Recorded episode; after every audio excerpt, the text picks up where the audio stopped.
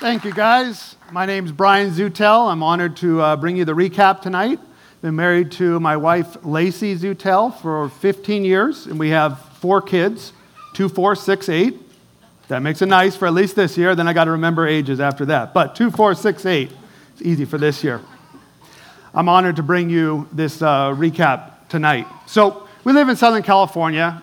And, you know, in Southern California, we're exposed to a lot of different cultures, right? We know a lot of different cultures, foods, languages, and we have familiarity with these things. And it's not exactly the, the case uh, around around the nation, around our uh, around our nation. So imagine my horror last night as I'm watching Jeopardy. And, uh, you know, Jeopardy, lots of smart people, right? You got to be pretty smart to get on that show and to be a contestant. And this question comes up. So Alex Trebek says... Uh, What are these beef-type fried rolled Mexican treats? Do we have a picture there? So what are these beef, what are these beef-type fried rolled Mexican treats? Shout it out. Taquitos. Taquitos, thank you. Do you know one guy said tacos? And then he tried to clarify, he said beef tacos. And then Alex said no. And then I went to the next person who got it. Taquitos. Yes, we know these are taquitos because in Southern California, we love these fried rolled beef-type Mexican treats. We're exposed to all kinds of cultures uh, around here in Southern California, but the passage that we're looking at tonight, imagine you're you're in a community that's not generally exposed to a lot of different cultures, languages, foods. We're in first century Israel tonight as we dive into our passage. So in our passage, as you might remember, we're talking about Pentecost. So we're talking about a gathering, uh, an international gathering of people in Jerusalem. And I just made a list, and we'll read this tonight in our passage, but just listen to all these these different countries and regions, these different cultures, these different languages that people are coming from tonight in our passage. So it says Parthia, Media, Elam, Mesopotamia, Judea, Cappadocia, Pontus, Asia, which is Asia Minor, Phrygia, Pamphylia, Egypt, Libra, Libra, Cyrene, Rome, Crete, and Arabia. And I got a map that I put up on the screen here so you guys can kind of see what What are we talking about? We're talking about most of, of the known kind of civilized world of the Roman Empire and part of the uh, Parthian Empire there. And to translate this to modern day, we, we have a gathering here in Jerusalem of at least fourteen countries that I that I counted here. That's Italy, Crete, Turkey, Armenia, Turkey, well, that was twice, Iraq, Kuwait, Syria, Lebanon, Jordan, Israel, Saudi Arabia, Egypt, and Libya. All these people are gathered in Jerusalem for this fest, for this festival. And then we jump into our passage tonight. So read with me in Acts two, one through thirteen. When the day of Pentecost arrived, they were all together in one place. And suddenly there came from heaven a sound like a mighty rushing wind, and it filled the entire house where they were sitting. And divided tongues as of fire appeared to them and rested on each of them. And they were all filled with the Holy Spirit and began to speak in other tongues as the Spirit gave them utterance. Now there were dwelling in Jerusalem Jews, devout men from every nation under heaven. And at this sound the multitude came together, and they were bewildered, because each one was hearing them speak in his own language. And they were amazed and astonished, saying, "Are not all these who are speaking Galileans?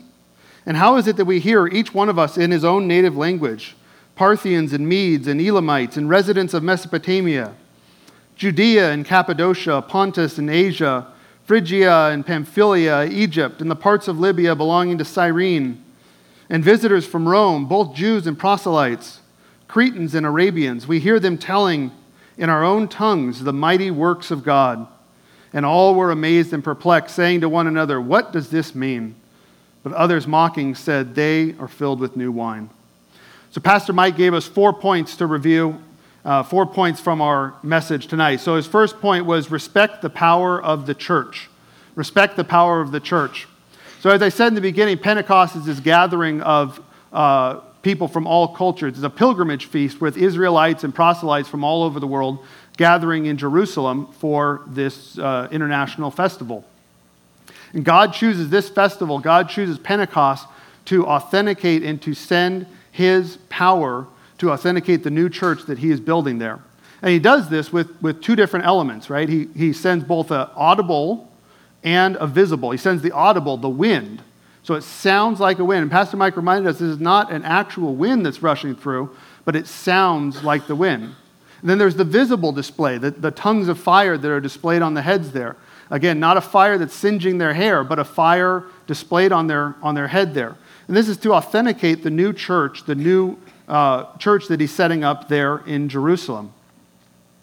We don't expect to see this today, and I hope I hope we understand that, especially with the church that we're at. We don't expect to see audible wind. We don't expect to see visible displays of tongues of fire on heads of new believers. And there's some churches that believe that. So we gotta we gotta step back and make sure that we're looking at this.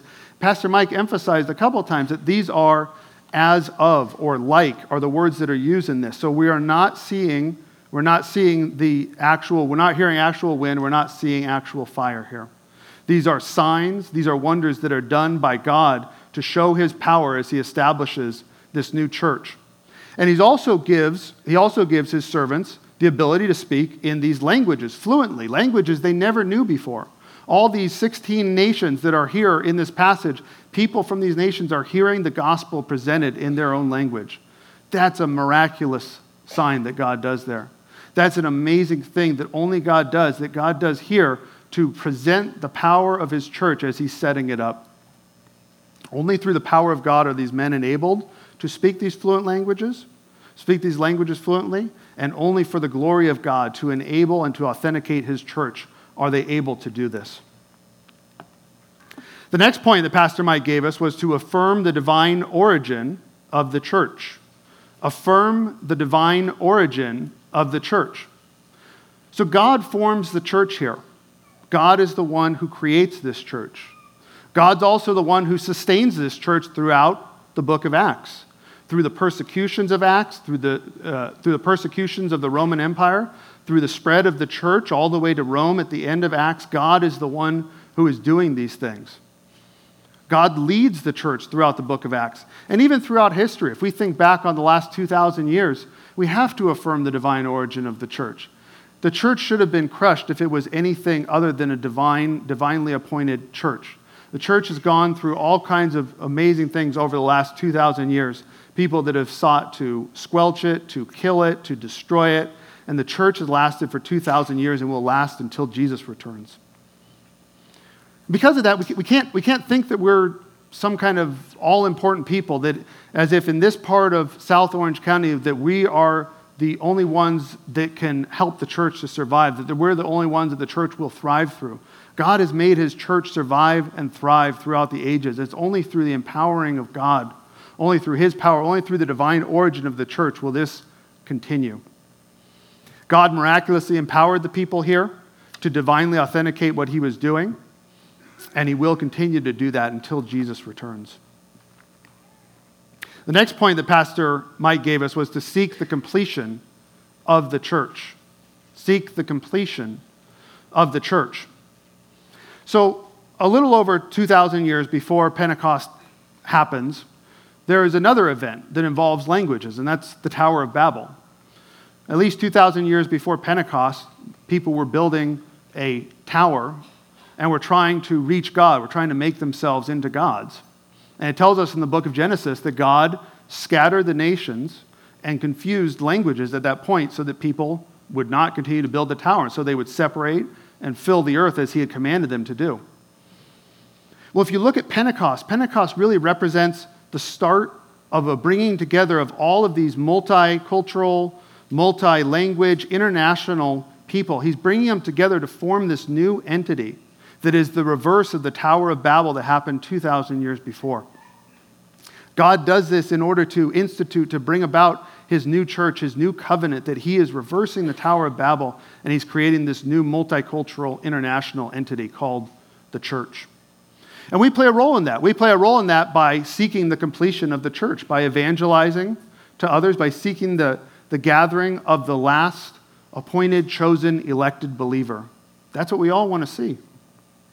We all want to see the completion of the church who are Christians, because we want this earth, we want this life to be done. We want to see the heavenly kingdom. We want to see Jesus reign. And only after the completion of the church will that happen. We look forward to the, to the glorious heavenly vision that's given us in Revelation seven, nine, and ten, where John records a great multitude that no one could number, from every nation, from all tribes and peoples and languages, standing before the throne and before the Lamb, clothed in white robes, white robes with palm branches in their hands, and crying out with a loud voice, "Salvation belongs to our God who sits on the throne and to the Lamb." That's what we seek with the completion of the church, the completion of the church and all the people praising God in heaven there. The last point that Pastor Mike gave us was to understand the teaching of the church, to understand the teaching of the church. And Pastor Mike reminded us that we need to, to be excited about the teaching from the church. We need to be excited about discussing His Word. We need to be excited about our small groups and the teaching that we are receiving here. We need to, I, I think he said at one point, devour the words that we're getting here, devour the Word of God and the teaching that we're receiving. We also need to be excited that, that our, our, our all-powerful God condescended to us, that He revealed His Word and His desires to us in the Bible, that we can actually understand the teachings of the Bible, that they're clear enough, that God has made them clear enough that we can read it and we can understand it. It's not hidden from us. It's not some secret mystery that we have to go discover. It's right there in black and white in our Bibles. So we understand and we crave and we devour the teaching of the church and the teaching of God in His Word. Now, Pastor Mike told us, uh, he used in, in his intro, that we're part of the, the most exclusive club on earth. You might, you might remember that. So he called Christianity, the church, as the most exclusive club on earth. So I was thinking, how do, how do we as married people uh, apply this? And I was thinking, so as members of the most exclusive club on earth, are, are we married couples doing these, these things, these three points? Are we evangelizing to have and to seek others join this club? We want people to join this exclusive club. We want to share the good news that our entrance debt to this club was paid, that Jesus shed His blood and paid our entrance fee so that anyone who puts their faith and trust in Jesus can join this exclusive club and receive the amazing benefits of being in this club, an eternal salvation, an eternal mindset that will uh, that will be of the person that's joining the club. Are we as members of this most exclusive club and as married people, are we plugging into this exclusive club?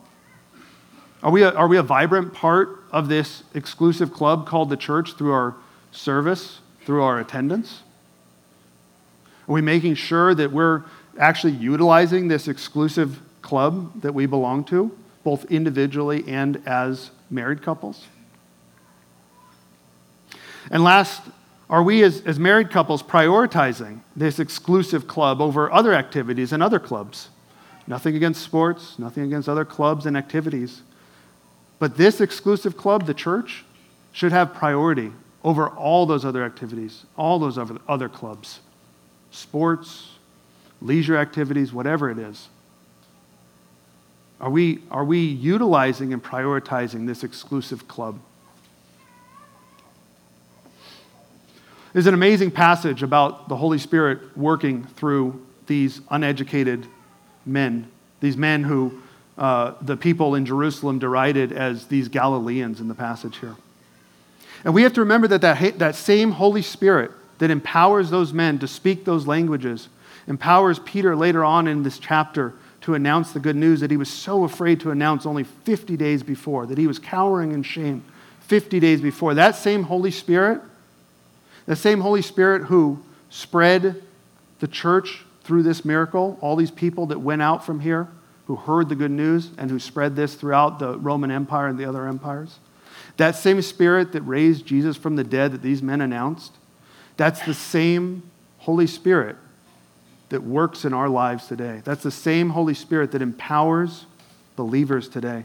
That's the same Holy Spirit that transforms dead hearts of stone into hearts of flesh, that transforms minds to trust in Jesus Christ over themselves. That's the same Holy Spirit that's creating a people who are ready to do God's will and who look forward to seeing others saved and the return of Christ. Believe that that same Holy Spirit that we read about here in Acts two is the same Holy Spirit that can accomplish the miracle of saving your spouse, your children, your parents, your friends, your family, and anyone that the Holy Spirit chooses. Pray with me, please. Lord, we thank you for this passage. Thank you that we could jump into this new series with Pastor Mike. And um, thank you, Lord, for the uh, demonstration of the Spirit's power here, Lord. Thank you for the uh, amazing miracle that is given here, Lord, as you authenticate your church, as these uneducated men share your good news, as the gospel spreads throughout the empire here, Lord. And we thank you that the same Holy Spirit that does this is alive in believers today, is empowering believers today, is changing dead hearts into hearts of flesh, Lord, who trust in you. We pray for the small group times, Lord, that we'll be open and honest with one another about where we are and where we'd like to be, Lord. In your name, amen.